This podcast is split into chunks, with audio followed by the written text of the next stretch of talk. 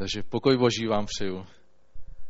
My jsme s manželkou a ze syny teda velmi rádi, že jsme mohli přijmout pozvání od vás ze sboru a, a dopravdy je to pro nás privilegium být, být znovu u vás a, a nám se u vás ze sboru velmi líbí a máme tady hodně přátel, a který si velmi vážíme a, a věřím tomu, že, že Bůh nám je dal jako, jako takové ty moudré rádce, kteří mají vliv na náš život. Ne pouze havířovští, ale, ale máme, máme tady lidi, kteří prostě ovlivňují pozitivně, věřím tomu teda, že pozitivně ovlivňují náš život.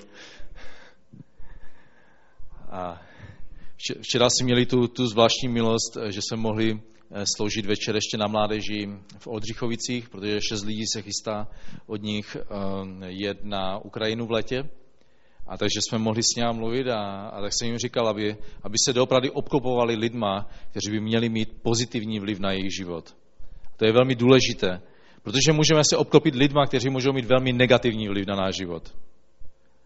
A potom můžeme být úplně stejní, jak, jak negativisti, kteří prostě jenom si pořád stěžují a, a, a budeme za chvíli úplně stejní jako oni. A, a tak jsem rád, že, že Bůh nám dal prostě spoustu a velmi dobrých uh, lidí, kteří, kteří mají velmi pozitivní vliv na náš život. Vidím, že tady mám fanklub havířovský. A i Tibor vzadu. Toto není schválně, jako nikdo o tomhle tom nevěděl, že, že tady my budeme, takže to není to, že by přivezli prapory a fandili nám. A, jo, my jsme rádi teda, že jste mohli přijet k nám, eh, k nám tady. Jo. Eh, Bohuž mě prosil, abych něco řekl o tom, co, co nás vedlo k tomu, že jsme se stali misionáři a, ono to je na dlouhé povídání. Tím, jak jsem říkal, že, že měli lidi na nás vliv, tak, tak byli jsme s, růzmi, s různýma lidma, kteří právě jsou misionáři a kteří ten, eh, ten plamen zažihli v našich srdcích. A díky boží milosti ten, ten plamen se mohl ještě více a více rozhojnit, rozšířit, že nakonec eh, jsme přijali boží povolání. A na jednou schromáždění v Havířově, když jsme se modlili eh, za misii, Um, nevím, nechci říct, že, že to bylo jasné slovo od pána, ale nějak jsem tehdy cítil prostě a slyšel takové to slovo Afganistán. A když jsem s tím přišel domů za rankou, tak to byla, to byla tehdy úplná katastrofa, protože pro nás Afganistán, eh, kdyby to možná bylo před 30 lety, to byla jedna z krásných zemí, nebo 40 lety, to byla jedna z nejpěknějších zemí v Ázii, ale to už bylo v té době, když byla válka, tak moc jsem nechtěl prostě přijímat tohle slovo a říkám, pane, dej nám raději nějakou normální zemi, kde by se mohli normálně žít a až budeme schopni teprve prostě být těma dobrýma misionářema, tak potom nás pošli do této země. A tehdy jsem řekl e, slovo Ukrajina, to jsem taky ještě vůbec ani nevěděl, že nějaká Ukrajina existuje. To bylo, myslím, že v 92. roce. A když jsem poprvé přijel v 95. roce na Ukrajinu, a my jsme museli strávit mnoho hodin, myslím, že 12 hodin jsme strávili na vlakovém nádraží v Kijevě. A kteří jste byli za dob komunismu, anebo hned po uh, osamostatnění v Kije, na kijevském vlakovém nádraží, to bylo smetiště uh, odpadlé společnosti. Tam lidé, kteří byli vystěhováni, se nastěhovali prostě na vlakové nádraží i se svýma věcma, i se svýma psama, kočkama, prostě tam ti lidé bydleli. A my jsme mezi těma těma lidma trávili 12 hodin se Staškem Bubíkem. A já jsem říkal Stašku, ne, já se balím, já kupuju lístek a jedu domů. Já nejedu nikam jinam, protože to je hruza. Přece Bůh nás nepovolal do takové společnosti. A Stašek mi říkal, jestliže se teďka zbalíš a pojedeš domů, nikdy z tebe nebude misionář. Já jsem trpěl, Trpěl jsem pro pána tehdy. Velmi. My jsme tam viděli úplně všechno. Smrt člověka, narození dítěte, protože tam volali prostě sanitku, protože nějaká paní začala rodit. Lidé, kteří eh, si jedli jídlo na zájem a byli se u toho. Hruza. Ale pán nás prostě přivedl do této společnosti a dneska můžeme sloužit těmhle lidem. Takže to byl takový skok prostě toho, kdy, kdy dopravdy pán nás pán nám ukazuje a ukazoval prostě postupné ty kroky, prostě co máme dělat a kde máme sloužit. V začátku jsme sloužili v církvi a to je vždycky tak příjemné a pěkné eh, být v kravatě a, a když nás někdo potom pozval na oběd eh, v těch, v těch zborech a mohli jsme takhle sloužit a dělat semináře a najednou, když jsme byli s bratrem Bohušem a jeho rodinou v Kijevě a ještě s, s Petrem Špokem, který ještě tehdy nebyl pastorem našeho sboru, nebo vůbec ještě ani se nepřipravoval jako pastor, to bylo v 99. roce, a přišli jsme do těch prvních kanálů, které jsme viděli mezi dětma na, na ulici. Já jsem tehdy stál tam mezi těma dětma a nevím, jak, jak, jak to Bohuž eh, s rodinou prožívali, ale já jsem si říkal, pane, proč mi to vůbec ukazuješ? Proč mi ukazuješ prostě tyhle ty děti, které, které žijou na ulici, plné švábů, nemocí, smrdí, jsou totálně světování, ani se s nima nedá mluvit? Proč prostě najednou takový obraz? Když nám je tak dobře prostě v té církvi sedět, kázat a najednou prostě tohle to jsme viděli. Postupem času mi pán ukázal, že, že to je to místo, kde dneska budeme sloužit. Takže od roku 2000 jsme se úplně přesunuli z těch krásných modliteben letniční církve na Ukrajině jsme přešli a vzali jsme si špinavé věci a, a najednou jsme seděli prostě mezi těma dětma. A když jsme se hodněkrát vraceli zpátky domů z Ukrajiny, tak naše věci a naše auto úplně stejně smrdilo, tak kdyby my jsme sami fetovali. A jednou nás zastavil v Polsku policajt a on si dopravdy myslel, že jsme feťáci, protože teďka ten, ten, ten zápach toho lepidla se vyřinul ven, byl šokován z toho, a když jsme mu řekli, protože jsme měli platit velkou pokutu, v se platí velké pokuty, a když jsme projeli městem, prošli trošku rychleji, a když jsme mu začali říkat o té práci, co tam děláme na Ukrajině a ukázali mu fotky, tak nám řekl, jeďte prosím vás opatrně. Na další, za druhou křižovatku stojí znovu policajti, tak ať tam neplatí víte pokutu.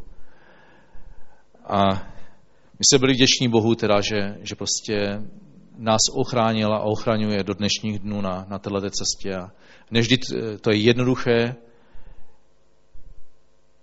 ale s boží pomocí a milostí prostě můžeme dále sloužit.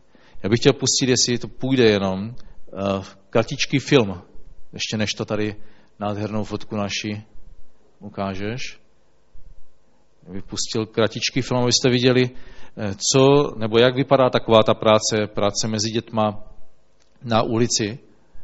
Nevím, jestli... Ne, ne, ne. To taky není ono. Takže ta třetí možnost. Ta už bude vítězná.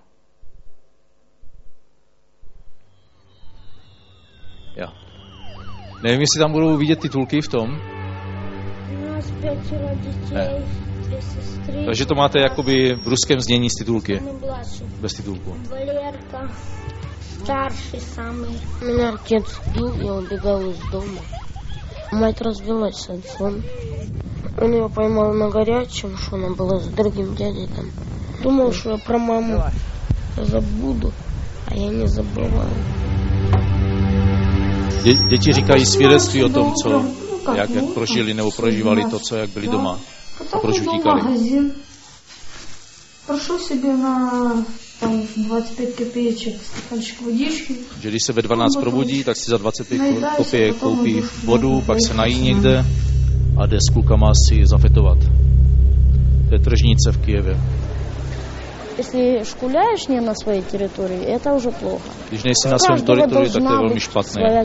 Каждый мусит иметь свою, территорию. Если залез на чужую территорию... Если на цизим, так вечно достанешь.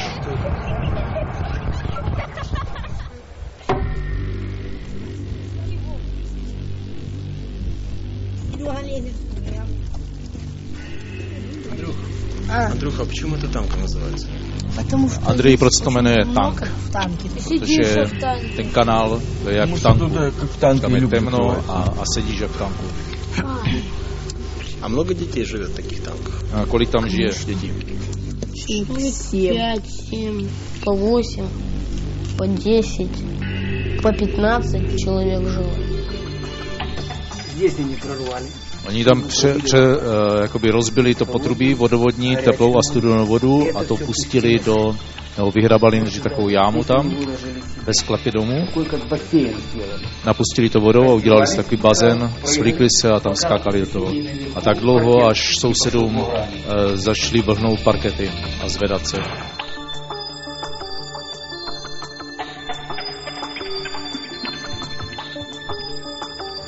И что, 4 года ты живешь на улице? Ты 4 роки живешь на, на Я улице? Я 6 лет живу От 6 на улице. лет. В подвалах, там, Ve sklepě. Na šertekách, na коробках. Э, на стрехах, в крабицích. 6 лет не жил в нормальном доме, ты жил ты в подвале. Э, ты си ну, от 6 лет ненормально жил ну, на улице. Мне так не казалось, что я жил ненормально. Říká, že Ty si myslíš, že, že to je lepší, jak, jak prostě to, co, co žil doma? Лучше, чем все. Huh.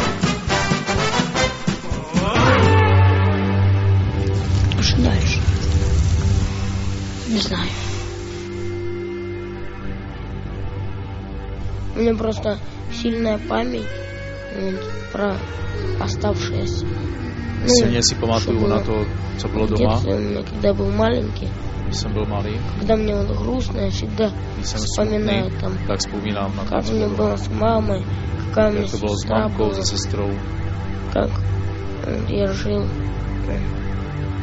Когда папа был нормально, не když пил. jsem žil s otcem, když byl normální, když nepil. Кем ты хочешь быть? Я Кем ты хочу хочешь быть. быть? Хочу быть. Chci být.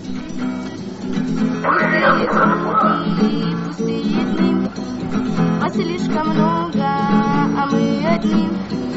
Другая Na Ukrajině žije přibližně nějakých 165 tisíc dětí na ulici bez rodičů. Что это ложь? Все чудо, как я сумасшедший, сумасшедший, сумасшедший, не больные. А когда их найдем, мы уйдем за прочь, мы уйдем за ночь, мы уйдем из зоопарка. Tam k tomu byly takové správné titulky udělané. Pomáhat je tak úplně lehké.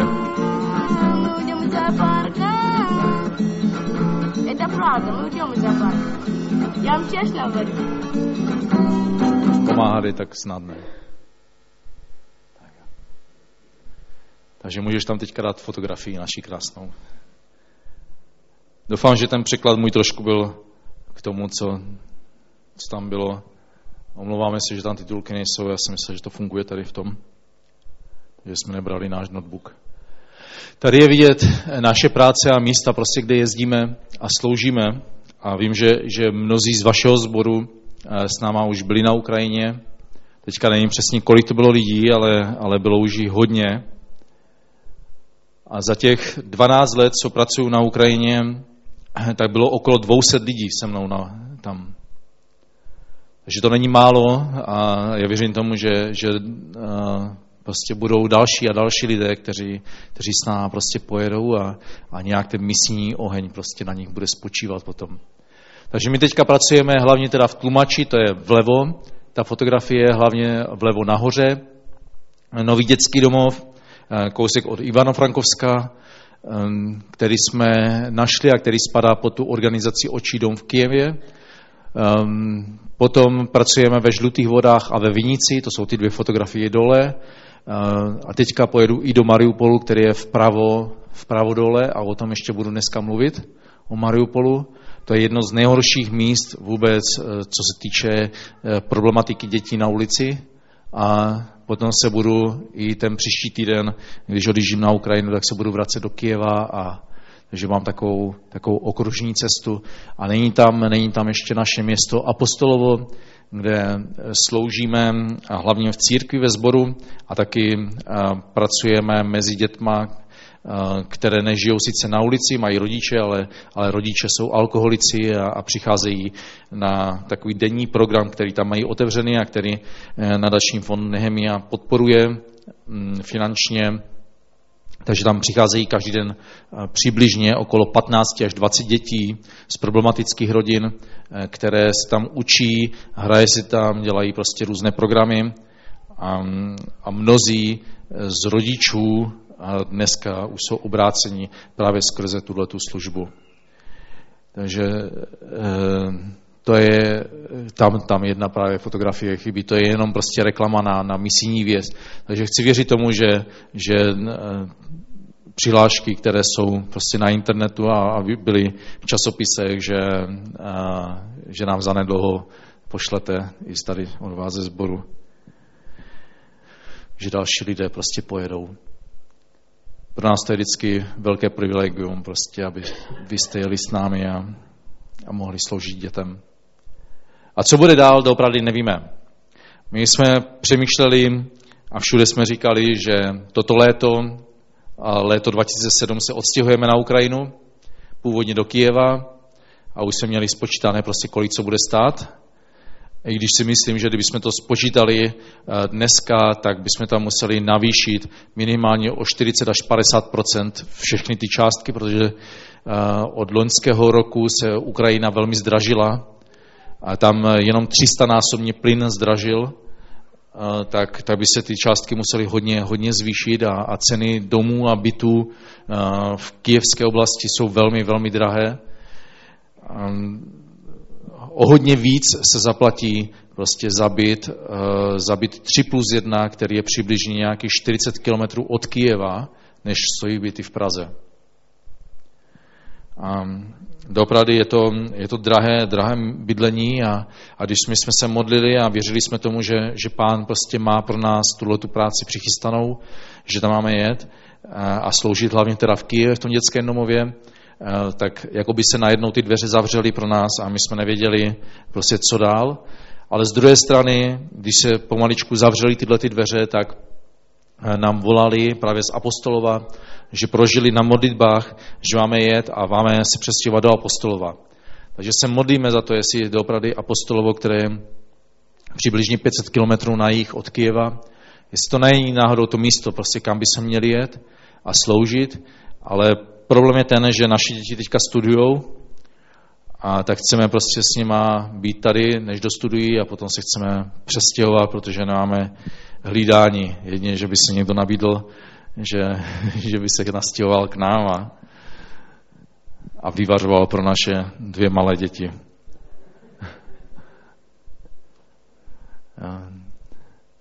Takže a tím nechci říct, jako abyste se všichni přihlásili. Jako. My jsme, my jsme rádi jako z jedné strany, že jsme ještě doma, a, ale taky se chystáme na tu práci a dále budeme sloužit prostě na Ukrajině a nějak se modlíme, jestli dopravdy i pán nechce, aby jsme šli do jiné země, jako je Ukrajina. Takže za to se můžete klidně modlit, aby nám pán ukázal prostě kde a na jakém místě máme sloužit.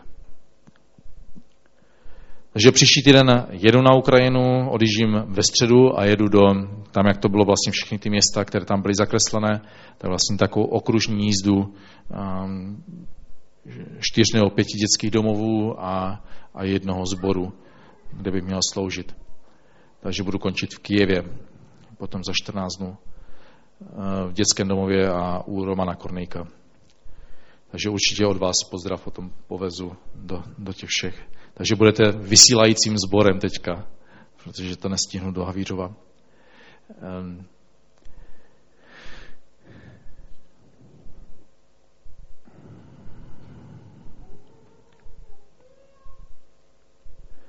Já už jsem řekl část toho svého kázání. Já když jsem se modlil, tak, tak mě jsem si vzpomněl na, na jedno starší kázání, které jsem přepsal, přebral a přepsal a které jsem nějak cítil, že mám říct a podělit se v tomto sboru u vás. Ještě do včerejška do rána jsem pořád nevěděl, nevěděl, zase se mám modlit, a, a nebo teda jsem věděl, teda, že se mám modlit teda zakázání, ale spíš jako jaké téma. A pán mi to potom odpoledne ukázal, když jsem se připravoval a, a tak jsem rád za tohleto. Já bych chtěl přečíst Jana 11. kapitolu, ne celou, o skříšení Lazara. To je velmi známý příběh, těsně předtím, než ukřižovali pána Ježíše. A budu, budu v, eh, v té jedenácté kapitole hodně přeskakovat míst, ale přečteme to od prvního verše. Takže Jan 11. kapitola od prvního verše. Byl nemocen jeden člověk, Lazar z Betanie, z vesnice, kde bydla Marie a její sestra Marta.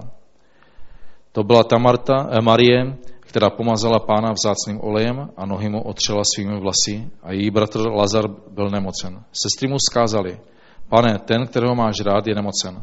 Když to Ježíš uslyšel, řekl, ta nemoc není k smrti, ale k slávě Boží, aby syn Boží byl skrze ní oslaven. Ježíš Martu, její sestru i Lazara miloval. A potom od 20. verše, když už přichází pán Ježíš do Betánie. Když Marta uslyšela, že Ježíš přichází, šla mu naproti. Marie zůstala doma. Marta řekla Ježíšovi, pane, kdybys byl zde, nebyl by můj bratr umřel. Ale i tak vím, že začkoliv požádáš Boha, Bůh ti dá. Ježíš řekl, tvůj bratr vstane, řekla mu Marta. Vím, že vstane při vzkříšení v poslední den. Ježíš řekl, já jsem vzkříšení i život. Kdo věří ve mně, i kdyby umřel, bude žít. A každý, kdo žije a věří ve mně, neumře na věky. Věříš tomu? Řekla mu, ano, pane.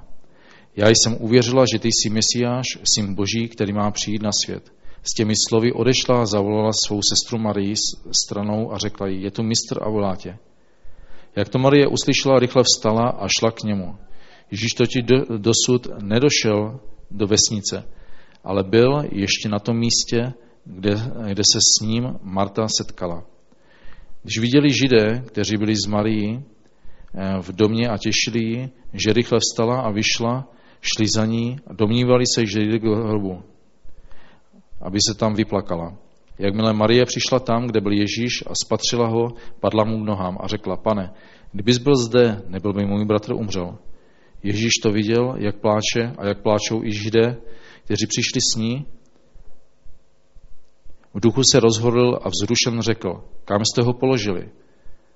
Řekli mu, pane, pojď se podívat. Ježíšovi stoupili do očí slzy, židé říkali, hle, jak jej miloval. Někteří z nich však řekli, když otevřel oči slepému, nemohl způsobit, aby tento člověk neumřel. Ježíš znovu rozhodlen přichází k hrobu. Byla to jeskyně a na ní ležel kámen. Ježíš řekl, zvedněte ten kámen. Sestra zemřelého Marta mu řekla, pane, už je v rozkladu, vždyť je to čtvrtý den. Ježíš ji odpověděl, neřekl jsem ti, že uvidíš slávu Boží, budeš-li věřit? Zvedli tedy, eh, zvedli tedy kámen, Ježíš podhledl z hůru a řekl, oče, děkuji ti, že jsi mě vyslyšel. Viděl jsem sice, že mě vždycky slyšíš, aby uvěřili, že ty jsi mě poslal. Když to řekl, zvolal mocným hlasem, Lazare, pojď ven.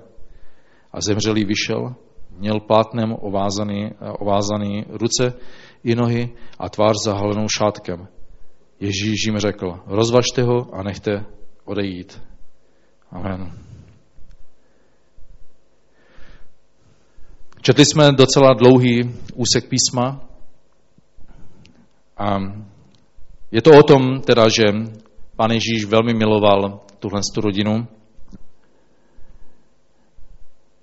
A když se, usli, nebo když se dozvěděl o tom, že jeho přítel Lazar umírá, Pán Ježíš neudělal tu věc, že by okamžitě šel. On ještě odešel na pár dnů úplně někam jinam, Mezitím Lazar umírá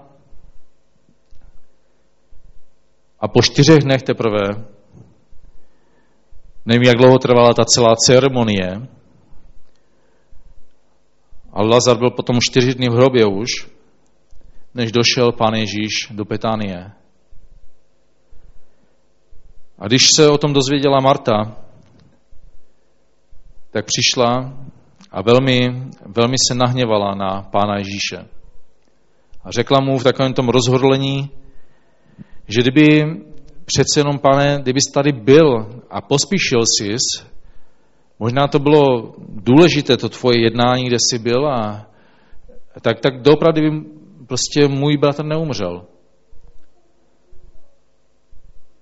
Prakticky stejný postoj měla i Marie, kdy s pánem Ježíšem prakticky stejně mluvila. Mnohokrát i my v našich životech, když se nám něco nepodaří, tak si stěžujeme, že kdyby tam byl Pán Ježíš, tak by se nám to určitě nestalo.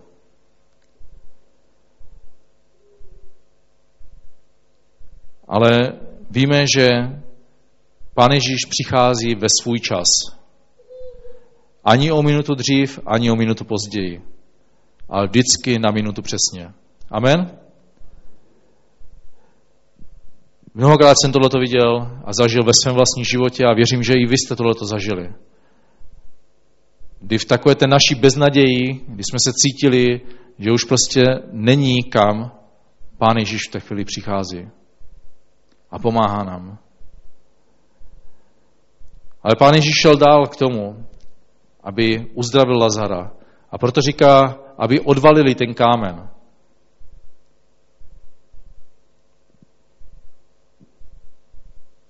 Ale Marta znovu přišla s tím, že přece jenom, že když tohle to udělají, tak Lazar bude velmi páchnout.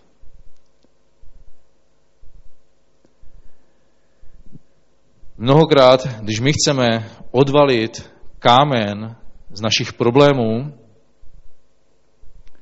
tak jsou lidé, a někdy přichází ďábel, s tím, že když se do toho pustíme, do toho dlouho odloženého problému, tak se něco začne dít.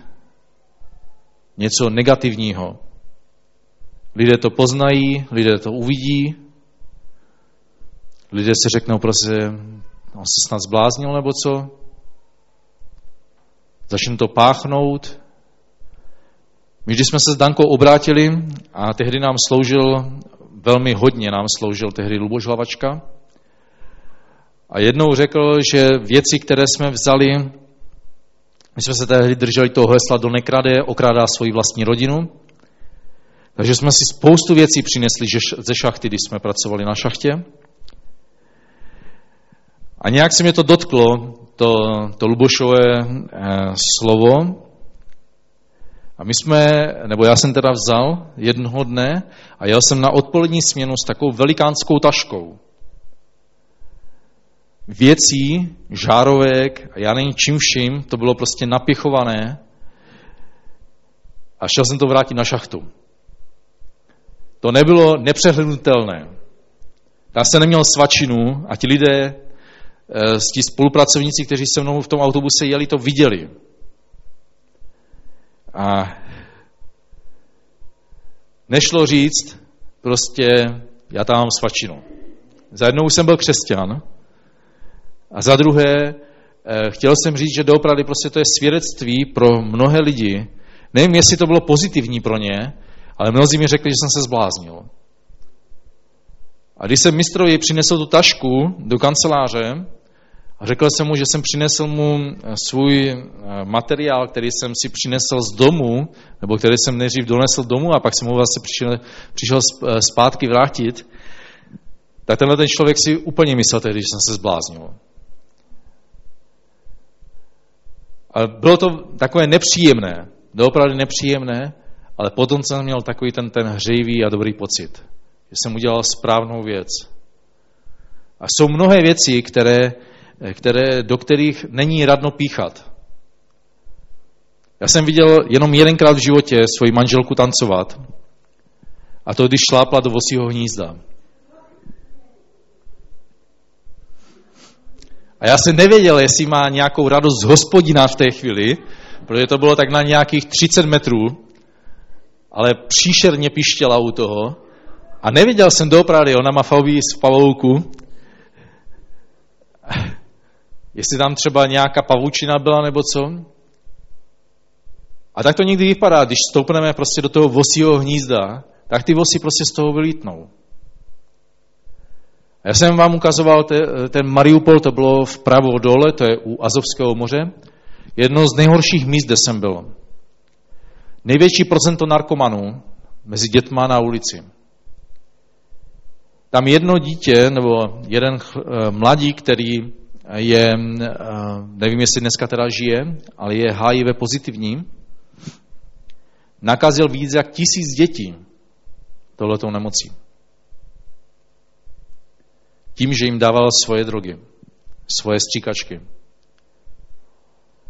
Když my jsme tam začali jezdit, myslím, že před nějakýma šesti, šesti lety do tohoto místa, my jsme nevěřili tomu, že něco takového může být. Kromě toho, to, to je velmi škaredé město. A velmi město, které je něco, jak byste bydleli přímo u NHčka. Jo? Opravdu takový smrad. Prostě z toho. Tam jsou obrovské železárny, v jedné železárně pracuje nějakých 30 tisíc pracovníků a v druhé, myslím, že nějakých 50 nebo 60. Takže je to velmi negativně ovlivněno to město tímhletím, tím, tím zápachem. Mnoho lidí prostě je nemocných, bez naděje. Má tam spoustu lidí rakovinu. Ale velmi mnoho dětí žije na ulici.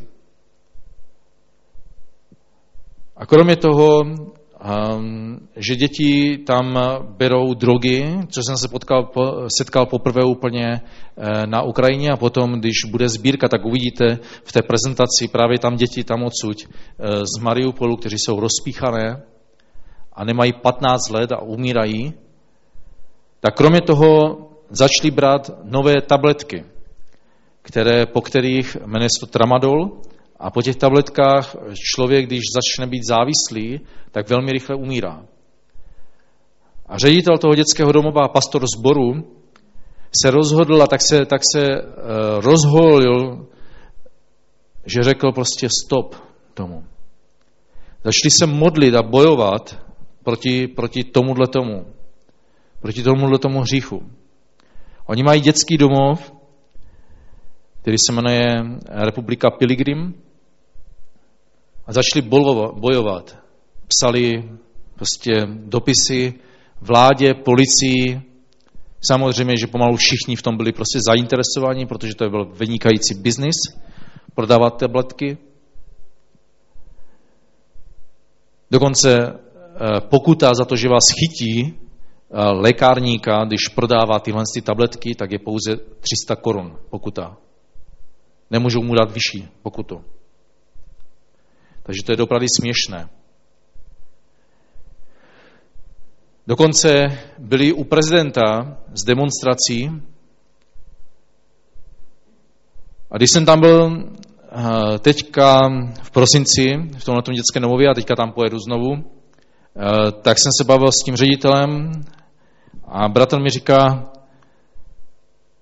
jako boží milost se stala. Tím, že doopravdy prostě naše církve se sednotily a my jsme začali zápasit a bojovat za tohleto, v zážadku to nebylo jednoduché. Mnozí nám vyhrožovali smrti. Mnozí nám doopravdy vyhrožovali prostě smrti, bombovými útoky. Ale dneska daleko méně nacházíme dětí na ulici, jak před třema, čtyřma rokama. Když jsme každý večer pozbírali Vlastně, protože ty kapacity do dětského domova nejsou, nejsou velké, přibližně 30 až 40 dětí dneska mají problém najít pět za večer. A to je pro ně velký úspěch. Že byli lidé, kteří se rozhodli prostě něco udělat. Kteří se nebali té politické situace, těch lidí, kteří jim vyhrožovali a pustili se do toho boje. Možná si vzpomenete na pomerančovou revoluci, která byla na Ukrajině. Byla velikánská událost. A věřím tomu, že kdyby křesťané se nemodlili, tak tehdy byl prezidentem Janukovič. A jenom z toho důvodu, že tenhle ten člověk řekl, taky je sirotkem, z druhé strany je mafiánem Doněcké oblasti a je taky sponzorem eh, několika těch dětských domovů, těch našich dokonce je zvláštní. A řekl, že všechny dětské domovy, které spadají pod nadací očí dom, tak nechá zavřít. A nejenom, že zavřít, ale, ale děti prostě pošle do státních dětských domovů a vedoucí zavře do vězení za zneužívání dětí. To byla velmi těžká, eh, těžká doba tehdy. A kromě toho, eh, kromě toho řekl, že nechá pozavírat všechny církve na Ukrajině, kromě pravoslavné, protože on je pravoslavný. Tak, dopravdy církve prostě se postavili proti tomu a začali se modlit. A dopravdy díky Bohu tehdy se změnila celá politická situace na Ukrajině. A to bylo úplně hmatatelné, kdy, kdy církve prostě mohly sloužit lidem, tehdy, když byly ty, ty obrovské demonstrace a okolo milionu lidí prostě na, na tom hlavním náměstí.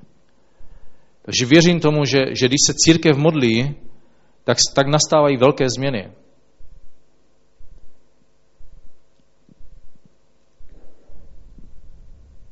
Jednou se stalo, to bylo v Havířově ještě za dob, kdy jsme byli eh, v kně Centrum za Bohuše Sikory. K nám měla přijet do Havířova z Indie. Ona byla, nepamatujete si na to? Já nevím, jestli to byla hinduistka nebo, nebo nějaká léčitelka. Teď si nepamatuju přesně, jak, jak kdo to byl. A tehdy Bohuž Sikora prožil, že máme se postavit proti tomuhle tomu démonu. My jsme velkou část schromáždění věnovali tomu, že jsme se modlili proti té ženě, proti té moci, která prostě s ní přijížděla. A ona, když přiletěla do Prahy, tak ji v Praze čekal telegram, tvoje matka ti umřela. Nasedla zpátky do, do zpátečního letadla, okamžitě letěla zpět do Indie. A nevrátila se. Už. Věřím tomu, že když my se budeme modlit, a nemusíme někdy církev k tomu jakoby celou brát, ale když budeme prostě mít lidi a náš, náš vnitřní problém, který máme, a modlit se a bojovat, věřím tomu, že, že Pán nám dá vítězství. Amen? Mnohokrát to vypadá, že ty dveře jsou totálně zavřené. Že nejde přes ty dveře vůbec prostě nic. Už si pamatujete ty, ty atomové dveře, prostě když se zavřou, tak vůbec nic není slyšet na druhou stranu, kdybyste křičeli o 106. Hodněkrát tak to může vypadat v našich životech. Že můžeme křičet prostě a ono se nic neděje. Ale věřím tomu, že když odvalíme ten kámen a pustíme tam Ducha Svatého, všechno, co je mrtvé, zapomenuté, obživné, přijde tam prostě Duch Boží na to a bude to změněné k jeho slávě. Pán Ježíš neříkal, odval ten kámen. On řekl, odvalte ten kámen. Jestliže máme problém nějaký, se kterým se můžeme svěřit někomu, udělejte to. Nebojujte s tím sami. Řekněte svým přátelům. Očekávejte, co vám pán chce říct. Jak se modlit jak bojovat, zápasit. Může se stát někdy to, co se stalo Pavlovi, když šel do Bitínie, že pán Ježíš sám ho zastavil a řekl prostě ne. On měl jiný plán pro něj, aby šel tehdy do Makedonie. Pak můžeme marně bojovat. Ale jestliže to je boží vůle, abyste ty věci změnili, tak bojujme. Nenechme to tak, jak to je, tu situaci. Věříme tomu, že, že Bůh nám dá uvidět, že naši rodiče, kteří jsou trošku starší a trošku víc nemocní, že i pán se jich dotkne. A teďka, jak odmítají uh, pána Ježíše, hlavně teda otec, že přijde Duch Svatý prostě do těch všech jeho problémů a nemocí, které on má, dotkne se ho a bude skříšen k tomu duchovnímu životu. Je mnoho věcí okolo nás, se kterými my si nevíme rady. Ale Pán Ježíš ví, jak na to. A když my budeme bojovat silou, našima vlastníma prostředkama, můžeme ještě více naškodit. Naší moudrostí, která někdy pochází prostě z toho, že doopravdy někdy ta naše moudrost může být velmi špatná moudrost, když to není ta boží moudrost. A spíš můžeme udělat větší paseku, než když jsme to odezdali Pánu Ježíši. V Zachariáši ve čtvrté kapitole v šestém verši je napsané, že ne silou ani mocí, ale duchem mým, říká pán. Když my necháme Ducha Svatého projít, on uzdraví, vyléčí, změní situaci. I ve vztazích. Někdy malé nedorozumění prostě může vyrůst až kořen hořkosti. A pak marně přemýšlíme, kdo vůbec byl vinen v tom letom. A tak, jak řekl bratr Stašek, jděte a řekněte. Já sám jsem zápasil s takovými věcma. Jednodušší je prostě zajít a říct. A nehledat, kdo byl vinný z nás dvou. Ale lepší se prostě říct, prostě odpust mi radši, vzít to na sebe, modlit se a mít bratra na své straně. Než ho přesvědčovat, že to byl on vlastně, kdo byl vinný.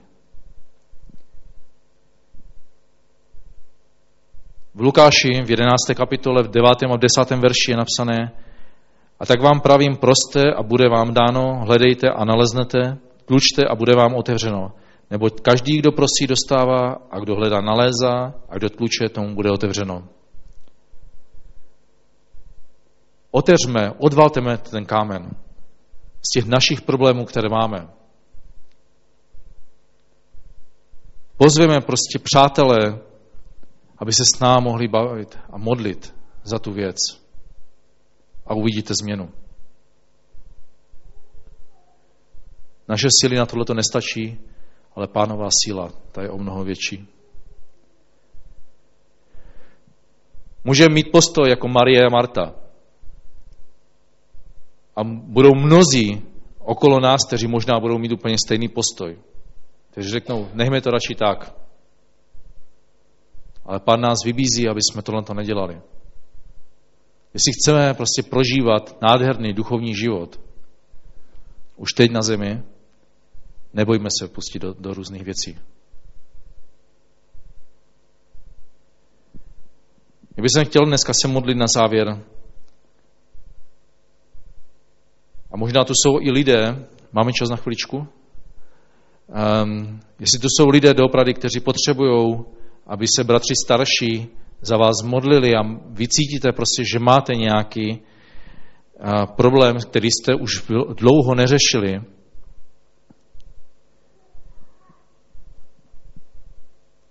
aby, a chcete, aby, abyste spolu s bratřími odvalili ten kámen a nechali tam vejít Ducha Svatého. Tak bych chtěl, aby, abyste mohli přijít dopředu, bratři se za vás budou modlit. I poprosil, jestli tady je nějaký hudebník, nebo jak to tady máte.